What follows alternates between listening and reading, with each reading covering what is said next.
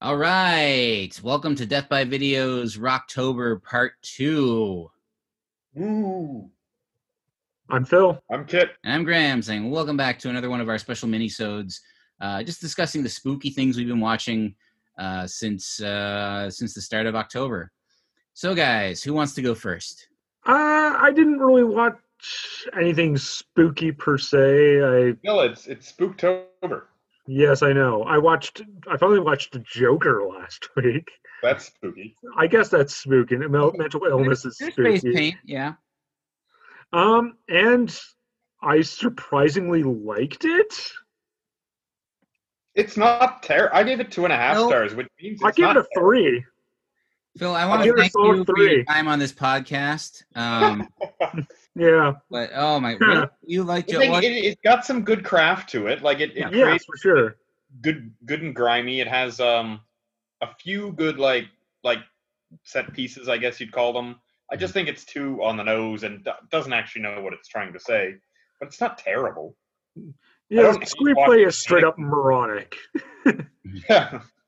But you know, the style and the tone, it works. It's a little too green, but you know, it's Joaquin Phoenix. He gives a very, you know, physical, lived-in performance. committed. He's committed. He's real committed, and you know, it, it won me over in that respect. Wait, wait, wait. wait. So, so it was good with some very serious reservations. Yeah, I, I appreciate Like it's impossible to take this movie seriously, and unfortunately, people on both extremes Oh, of no. uh, the spectrum took the movie very seriously.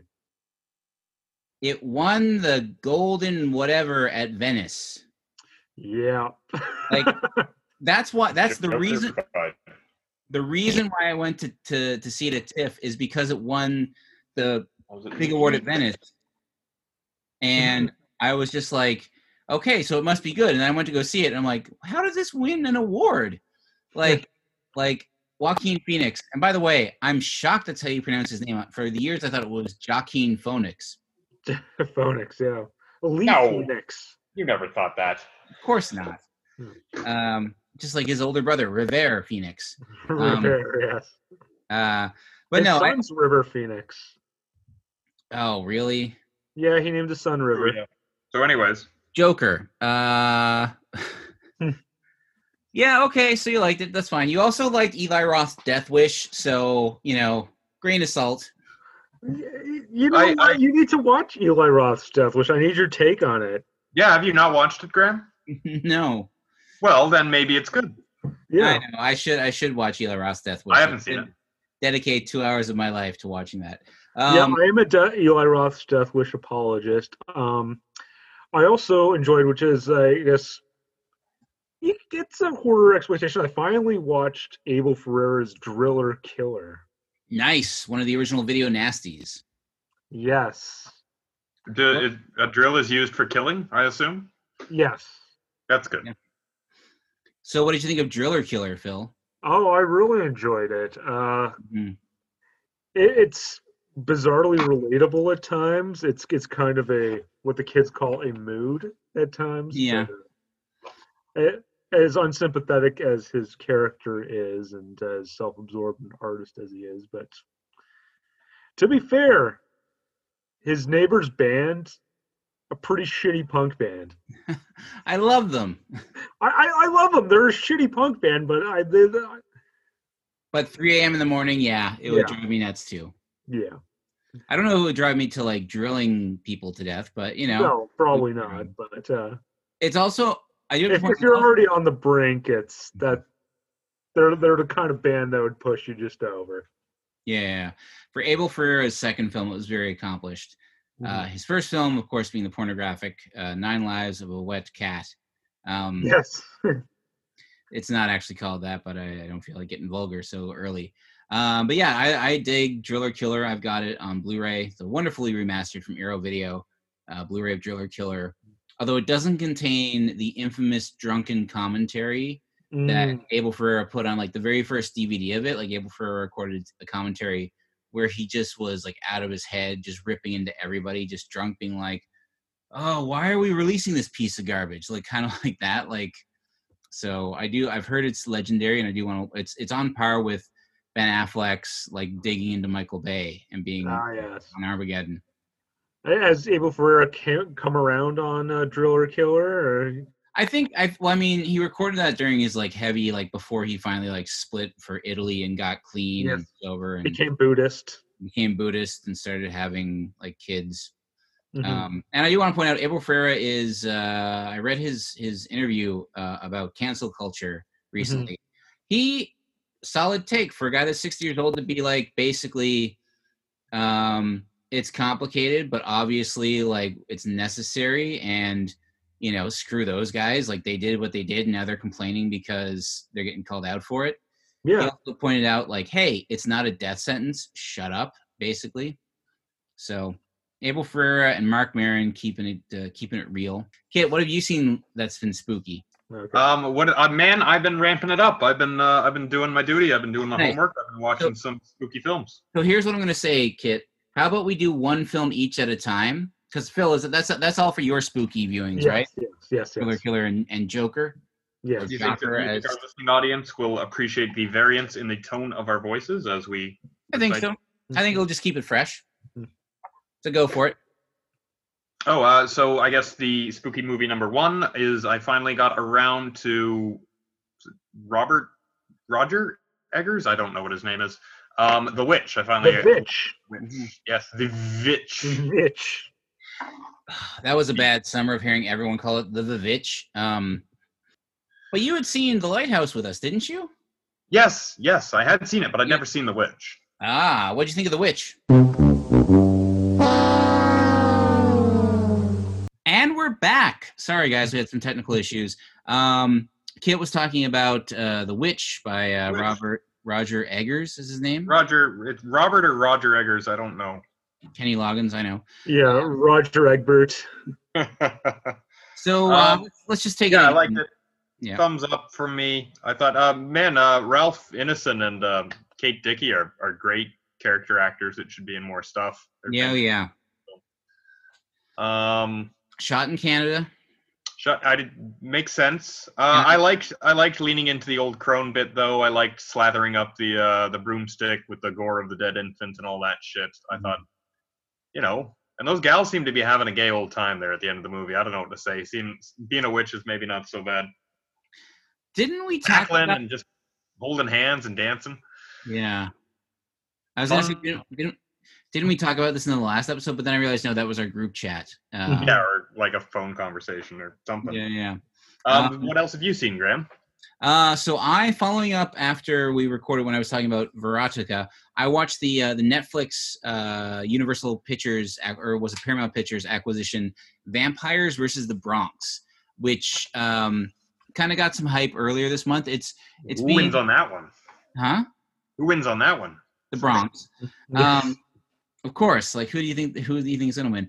But The uh, vampires dominate the Bronx. It's just an insult to the Bronx. The entire movie just. Uh, but it's it's basically it's it's been described as uh, a modern day Lost Boys.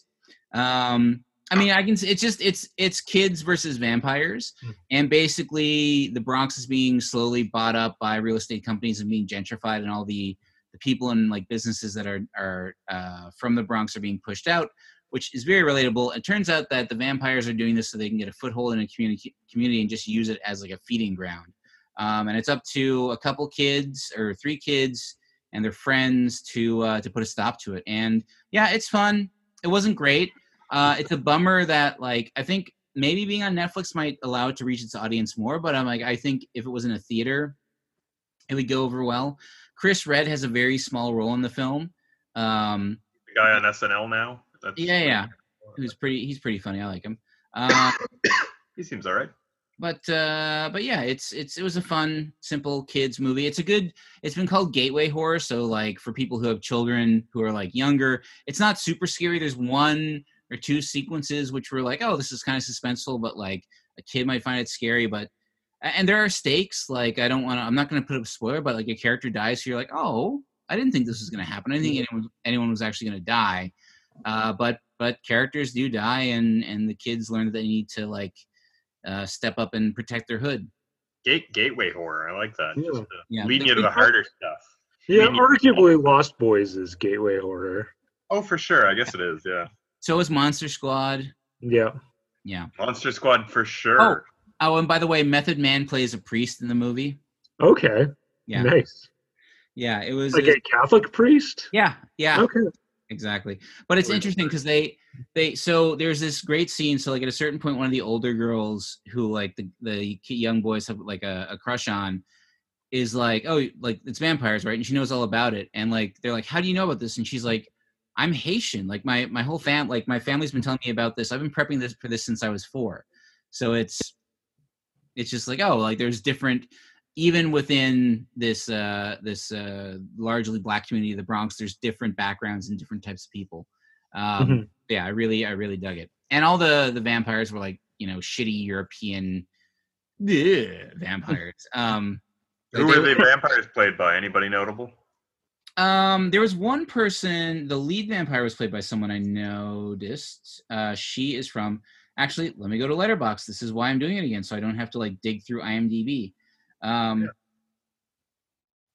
You know what? uh, Amazon Prime's good for that. They got that little feature where you just go to that little box in the corner and it's like here are all here are all the actors that are on screen right now. Yeah. Uh. Sarah Gadon, who uh, is known for being in, she was in a couple David, David Cronenberg films. She was in uh, Cosmo, Cosmopolis and A Dangerous Method. She's also noted for being in the te- television series Are You Afraid of the Dark? Mm. Classic. Um, she was in La Femme Nikita, Life with Derek, uh, and something more recent that, uh, oh, she was in uh, Spider, The Amazing Spider-Man 2. She was in Enemy. Uh, she's she's probably the most well known outside of Chris Redd and Method Man.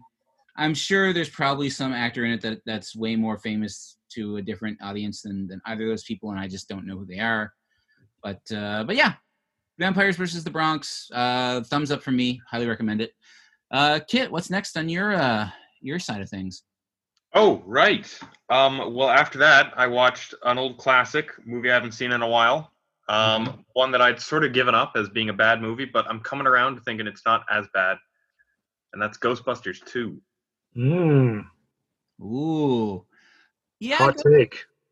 It's you know three and a half stars good. I'm not saying good good. I'm saying you know what? It tries a Good too hard to recreate the magic. It does that terrible like obviously studio pressured thing of like same jokes but louder and kind of things like that. Mhm. Um, but there's enough you know new material. There's enough I don't know charm and camp that uh, I think it's fun. Um, Harold Ramis still hits his lines pretty uh pretty well. Dan Aykroyd still has the comedic timing. Bill Bill Murray, I don't know. The, I found the Venkman character more grating in this one. Just like you're like embarrassed for him at this point, or he's like, "Are you always on, man?" That that's got to be uh, tiring. But um, maybe that's why the movie can't go past one. But I still enjoyed it. Three and a half. well, I I think I think I think that, that Vigo the Carpathian. I love Vigo. This is Vigo. Um, I feel that that Ghostbusters 2 suffers by comparison to Ghostbusters 1, obviously. Because the, the thing about Ghostbusters 1 is it's just the novelty of it. It's, you know, it's scientists, schlubs versus the supernatural. I was going to say, when I was a kid, I liked it just fine. Yeah. Oh, I loved it when I was a kid. But then I watched it like in my uh, mid 20s and I was like, this is shit.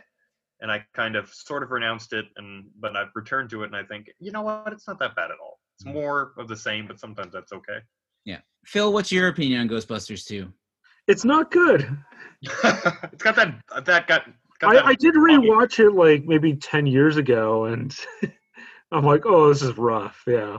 Me too, but Watch maybe it friends. Was like, oh, and it'll be like, hey, yeah. not so bad. And it's got a fucking uh, hot Bobby Brown track. sure, yeah. The hot soundtrack. Yeah, it's got a Run DMC track. I It think does have a Run DMC track on it Yeah. too. Yeah, it's got a lot of hip hop on it, Yeah. like specifically tailored Ghostbusters tunes too, where they're Yeah, yeah. with the Ghostbusters in their rhymes. It's great. Yeah. On Um, Our Own is the Bobby Brown song. It's great. It was a top like number one hit. It was all over the radio. It was like Don't Be Cruel era Bobby Brown. Yeah. So I do have to say, I just hope that eventually that quote from Phil shows up on posters worldwide. It's not good. Period. Phil Bardak.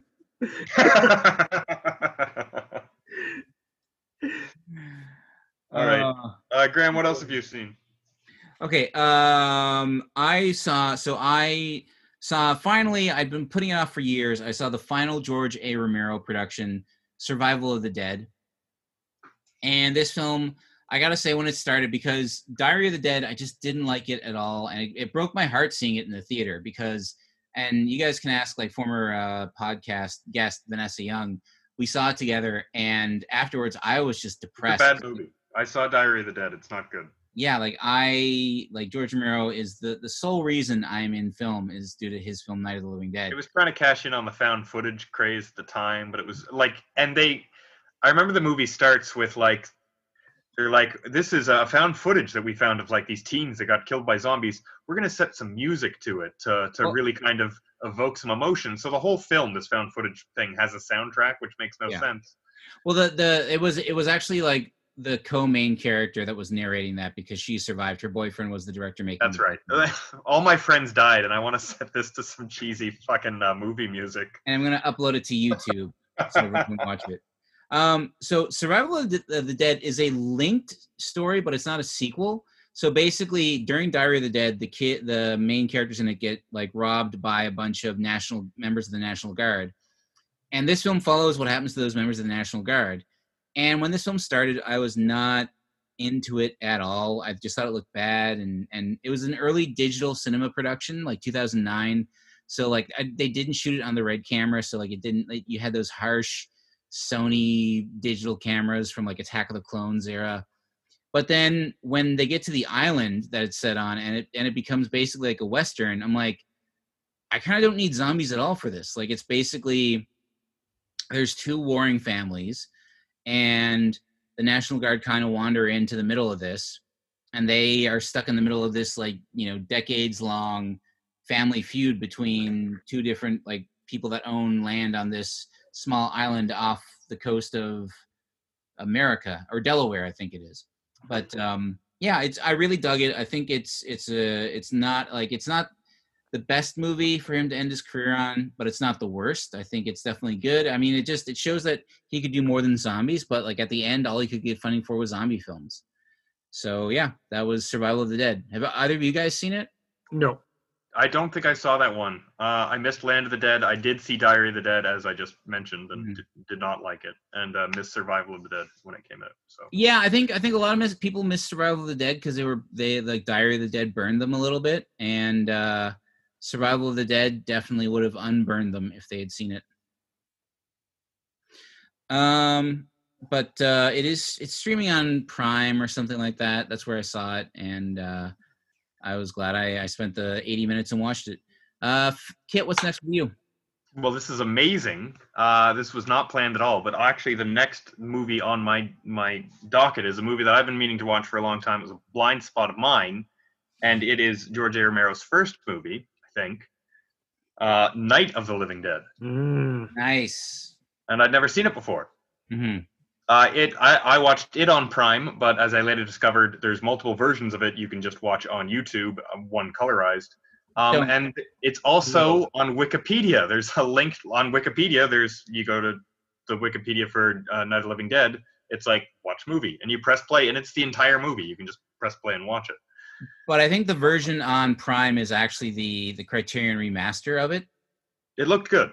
I'm Whereas- glad I decided to watch it on on Prime. Yeah. Whereas like the version on Wikipedia is not remastered and the version like it's all over YouTube because for a long time it was considered public domain so people were just ripping it and duping it and ripping it and duping it.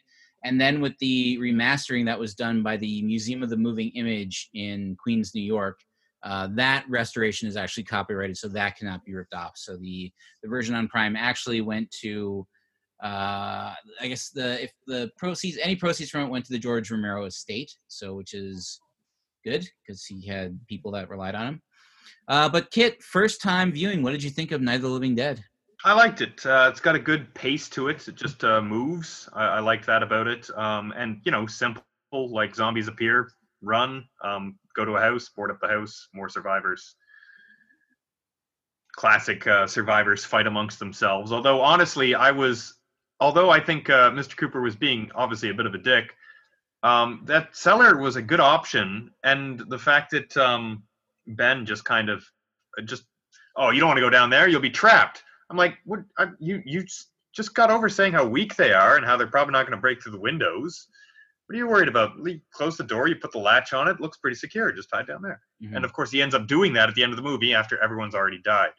hmm Well, that's So- that's the tragic irony of the film is that uh, unfortunately our hero does the thing that he was like trying to avoid doing, and that's what actually saved them. Like that's that's the the that's why George George Romero was like the first guy that put into like the the most dangerous thing to occur during a disaster is other human beings, uh, which the which the Walking Dead has just ridden into the ground for the past ten Yeah, years. it's every plot. It's every season. Mhm. It's Oh, like, and what now the- it's this type of human being that's the evil one. Mhm. Uh, I, I haven't watched uh, Walking Dead in a couple seasons. I feel like maybe I'll catch up someday, but maybe I won't. Who knows? Eh, I was getting sick of it. yeah. Phil, what are your opinions on the original Night of the Living Dead? Oh, I love the original Night of the Living Dead. It was a blind spot for me until like maybe like a year or two ago. What is up with I, you I guys? don't know why, but you know, like I saw Dawn of the Dead years ago. Like I've seen Day of the Dead multiple times. It's just like one of those things where like it took me Yeah. forever to watch the original Nightmare on Elm Street. It's like Hmm. you never get around to the original with these ones. You Yeah. never think to. I don't know why. I don't know. Weird. I saw Night of the Living Dead in 1998. No, So grade ten. yeah, A young little Graham, little wee Graham. yep. Lee Graham, not even 15 years old, petrified. Just Squeaky shattered, voiced, squeaky voiced Graham. shattered me as a human being. It was Uh, it was good. It was yeah. not, but some of the uh, the effects were good. Obviously, like you know, the, It was the low humans budget just film. sort of moping around. They do what they can. That's fine. It's just some makeup. You can tell it's just some makeup. But like the uh, decayed old person upstairs or whatever, that was pretty gnarly hmm for its time. The gut The munching. actual flesh eating, the actual like just them tearing flesh from that looked pretty gross. Mhm. Yeah. Yeah. I know. Love that film. Okay, so next for me, I watched Scary Movie, not that one. I watched a scary movie from 1991, which is a which was a, a not really ever seen production until uh, until it was released by AGFA um, earlier, I think earlier this year or late last year. But uh, it's interesting because it stars John Hawkes. There's, there's a Nar- very- Naria Wayne's brother in it. You're saying? There's no Wayans brothers, none, not a single one. Uh, but John Hawkes stars in it, and he's he makes a choice with his character where like early on in the film he says like, "Oh, I work at a movie theater." I'm like, that person is employed anywhere Mhm. because his character is supposed to be a scaredy cat, but he basically just can't function. Like sixty percent of the movie is this character and his friends waiting in line to go into a um, a haunted house, and the haunted house That It's sounds like- frightening. it's such an awesome like handmade 1980s haunted house. Uh, it was all shot around like just outside of austin texas. Uh, so like you kind of see like it, the same kind of energy that made slacker made this film. Uh, it's i can't say i don't know if i can say i enjoyed it. It was just such a weird time capsule. Mhm. also just the fact that like people like they were like you know what would be awesome? If people just stood in line for 40 minutes. Let's just do that. Let's just have them standing in line and john hawkes being freaked out. The plot is basically uh, a mental an insane mental patient is being transported and there his ambulance crashes and he escapes and he escapes into the fun house or does he? Um, but yeah, uh, it's very much like if Richard Linklater decided to make a uh, a horror movie for his first film. Uh, it was directed by Daniel Erickson, who hasn't done much else. Uh, he directed something called Mr. Pumpkin in 1987, which is a short film, and he directed uh, another short film called Little Hero in 1985, and that's pretty much it. Like I think he he didn't have a big career. This film really didn't get released and eh, it's fine. That's not great. Uh, I guess neither of you guys have seen it. It's streaming on Tubi. No. On Tubi, Okay. if you want to give it a watch, it's not bad Halloween viewing. Just have it on in the background. Don't really pay attention. I'm guessing Kevin Williamson did not see uh, Scary Movie when he wrote uh, Scary. Scary Movie, which later became Scream. No, I don't think he did. Not at all. Yeah. No. Uh, Kit, what's next on your list? Uh, one more, one more. Uh, Oh. Just watched this last night for sort of funsies, I guess. It was Mhm. one of those group Netflix watches. Uh, Paranormal Activity three. Mm. How was that? So I've only seen the first Paranormal Activity, and I liked the first Paranormal Activity. Yeah, well, it's a good gimmick, and um, I hadn't. I remember watching the first two kind of back to back, like in I don't know, maybe a decade ago. Mhm. Um, and I hadn't seen any of them since then. So returning it to, to it for three, the gimmick wasn't old. So I think the movie kind of sustains a little on that. Yeah. Um, it's sort of confusing as to the time frame. It starts inexplicably like with more modern times, and they discover like a VHS trove, and then we watch the VHS. Why not start with the VHSs? We didn't need this other bit. And never, they never return to it. Nice. I guess you see one of the women as an older woman, and then you realize her backstory, and you're like, that's fucked up. hmm Um, but it's still maddening that nobody seems to. I mean, the guy's a friggin' videographer. He does uh, wedding videos. That's why he's always videotaping things. They've always got to find an excuse, a contrivance for all the videotaping of every room. Mhm. Um, yeah, I don't know. It's all right. It was it had some good jump scares. It's cheap thrills, basically the paranormal activity movies. It's a cheap gimmick, but uh, I think the gimmick works in Yeah. terms of being like a spooky house, like being a scary ride instead of like a movie. You know what I mean? But uh, the it doesn't make sense they're not leaving the house early on. It's like there's clearly a demon and shit going. Your daughter is Yeah. talking to a guy named Toby, and you should probably leave. Yeah. But they leave too late, and yet again, it turns out twist. Um, I don't want to spoil too much, but witches are involved. So I've been watching a lot of witch movies this season. Oddly enough, tis the season of the witch, as Donovan might um, Yes. Or as George Romero had for his film, is a film after the crazy se- or before the crazy season of the witch. Was Um, that the Donovan song wasn't written for that, was it? Or is he No, but it, it was used in that song in that you movie. would have to, yeah. Yeah. But uh, I do have to say, uh, yeah, the first scary movie, like I like it because it made audiences develop uh, an attention span. The Paranormal Activity, you mean? yeah, the first Paranormal Activity. Um, and I mean, like out of all the found footage genre, like uh, It's a neat like, uh, take on it. The stationary camera take, Mhm. where you speed up, speed up the time, and you see that somebody's been standing still for like over four hours, and you're like, "That's weird." or you like, just see a like- door move on its own, and you're like, ah, it's scary. Um, yeah, I mean, like they they made a bunch of them, and I think like Jason Blum was smart to stop at a certain point because he didn't want How many were there?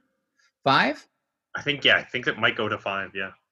Five or four, maybe four, because I think they did a 3D one, and they were like, we're out. They did four, and then 3D, and done. How would that even work in a found footage genre? Three years.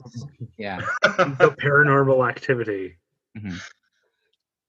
Phil, Uh, have you ever seen any of the Paranormal Activity movies? I watched the first one. I thought it was kind of lame, uh, so I didn't uh, continue with the rest of them. Did you And I was the- also really burned out on found footage movies, and Oh, fair enough. although yeah, the last good found footage movie I saw was Creep, and also Creep Two. Like both. Oh, I really. Saw those on like some of the streaming services. Those are good. Yeah, I think I imagine those are still on Netflix. So, Yeah, they're Netflix joints. yeah. I remember like REC being decent. Mhm. Um, or even the um, wasn't there like an American version of that? Quarantine. I think Quarantine. was. Quarantine, which was good with Jennifer Carpenter. Yeah, that. Yeah. that- I remember being decent as well. Mhm. Um, I don't know. Found footage. They they always want to pop one in, right? As we were just Yeah. talking about Diary of the Dead not being good, but some of them turn out all right. yeah, it's it's hard. Like I, it's not my vibe. Like I, the only time Requires a lot of improving from actors that maybe aren't that great at improv. you shouldn't be doing improv. That's the that's when they'll fail.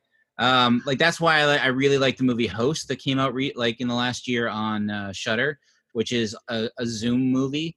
I'm and waiting for all these to happen. Zoom found Yeah. footage. Well, the interesting I thing is still haven't watched the found the Unfriended movies. Like I'm cur- vaguely curious about those. Those seem to have their cult followings. Alex Ross Perry is a huge fan of the Unfriended movies. Okay. and he was a huge fan of Host. Like it's weird. Alex Ross Perry was interviewed recently about the future of cinema, and he basically just admitted he's like, I just watch horror movies. That's all I watch, and it's just like, oh, weird. I wasn't expecting that. Um, but he he talked about how like Zoom, like trying to do movies through Zoom. He's like, it works for horror, but I can't see you doing a romantic comedy over Zoom. I can't see someone doing like a, a coming of age movie over Zoom. Like it doesn't really suit that genre. Um, but the next film. So moving on. Uh, by the way, I I'm I'll probably watch Paranormal Activity three. Guessing that was on Netflix. Uh, yeah, yeah, Mhm. yeah. It was. So I'm I sure watched. Steven Soderbergh will do a Zoom movie. I don't Probably. know. He's been. It sounds I- like something he would do. I, th- I think it's one of those things like he would have seen Host and been like they got it right because Host is like the best Zoom movie. But uh, I saw two more films, which I'll talk about. First one was Deadline, which is a Canadian film which has been described as the anti-horror film. Um, I really like this film. Oh, and everyone's leaving. Great. Sorry, sorry. My, I heard my cat, and I'm kind of concerned. Go look for her. Just gotta look for the cat. Like, can they can't come on? I'm out of here. She's being a big old suck today, understandably. Bring her out. Let's see her.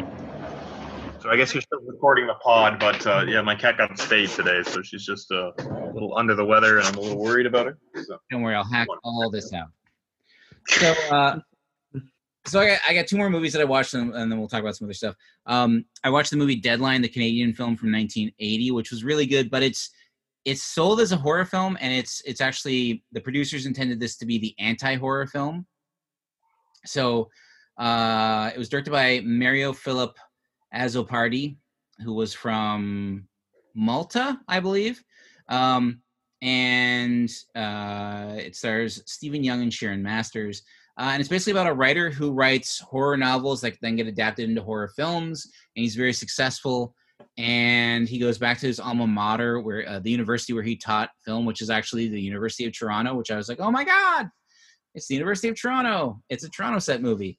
Um, and uh, oh, and um, sorry for those listeners. Uh, Kit just showed us his little kitty Sigourney, who is uh, who's just adorable. Um, She enjoyed Ghostbusters too, as well. yeah, No. But uh, but yeah, it, it's interesting because the the movie has tons of violence and gore, but it's all just scenes from movies based on his books, and it's really a drama about a guy struggling to be like, am I just writing crap? Is this am I just pumping this garbage out? Uh, and then something really horrific happens in his personal life, and his life just derails to an insane degree until it ends with a crazy, like, like insane ending where he basically like because the whole thing is like his agent is like just write more horror, write more gore, and so he basically writes the mo at the it ends with him not s- not spoiler it it ends with him writing uh his mo- the things that have happened to him in his life and then committing suicide credits roll. It's it's a really good film not a horror film uh, but really good. And then the last film i watched was the don knotts classic the ghost and mr chicken Mm. which uh, has been we hyped up gonna watch that on the podcast at some point? We were, yeah, yeah, yeah, and we probably will. But I was for something that's been hyped up to me for so long. It was very disappointing. There was very so it's about Don Knotts who plays I think Luther Raines is his name. He plays a, a wannabe journalist who's working as a typesetter in like a small town newspaper office, and he basically spends one night in a haunted house, sees what he thinks is some ghostly activity, and then writes about it and becomes a big thing. But then the guy who owns the house sues him for family defamation. Um, but it uh, there's it was directed by Alan Alan Rafkin, not Alan Rifkin. Uh, sorry, it's Luther Heggs he plays in the in the film, and it's another one of those things where like he's 48 and his love interest is like 23, because he he just played like men in his early 20s for like the entire the 1960s. Don Knotts has those youthful good looks, though. He's got that Yeah. charm. Yeah, but uh, but yeah, like I mean, I love Don Knotts. Like I'm a I'm a sucker for his type of comedy because you put him into any He's got, situation he's got those boyish jowls. and that receding hairline. Um, but he like in the Love God, I love that movie. I loved him in it.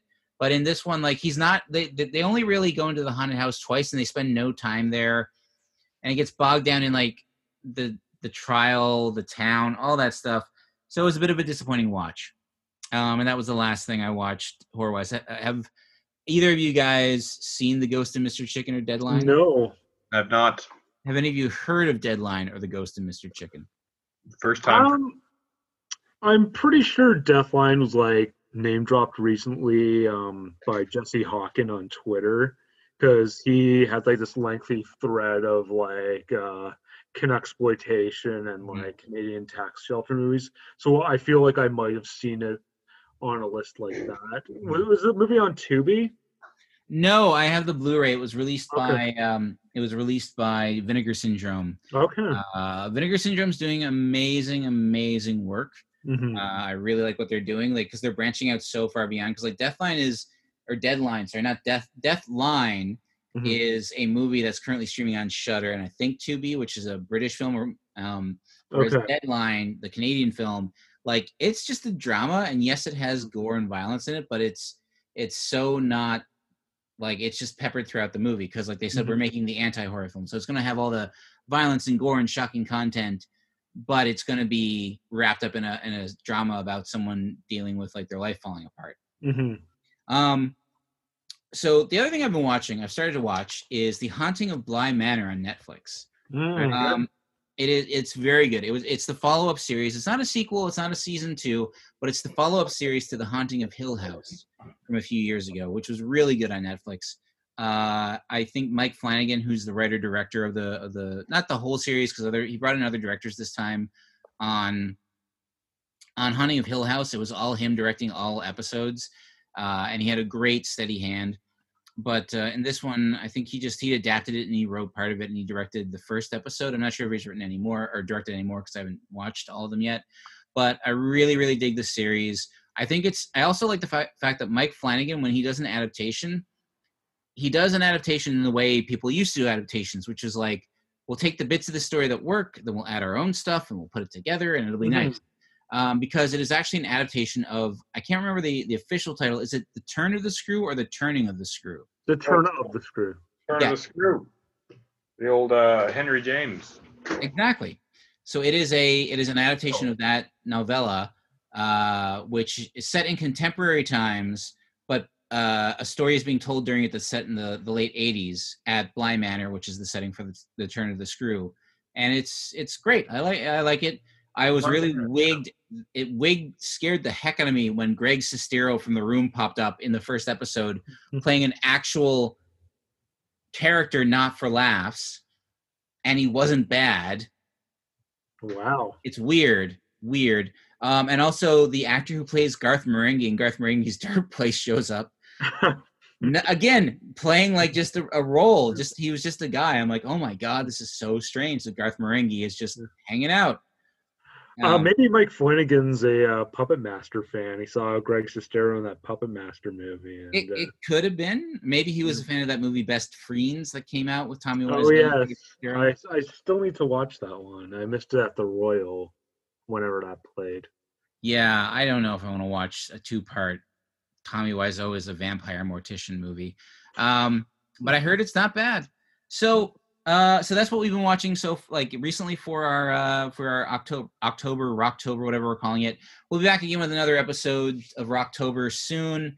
Uh, we're also going to be doing another episode. I don't know what movie yet, but I'll, I'll we'll figure that out this week, and hopefully that'll be up later in the week as well. Uh, so for Death by Video, I've been Phil. I've been Kit. And I'm Graham saying keep on rocking in Rocktober and uh, enjoy all the spooky movies. Ooh.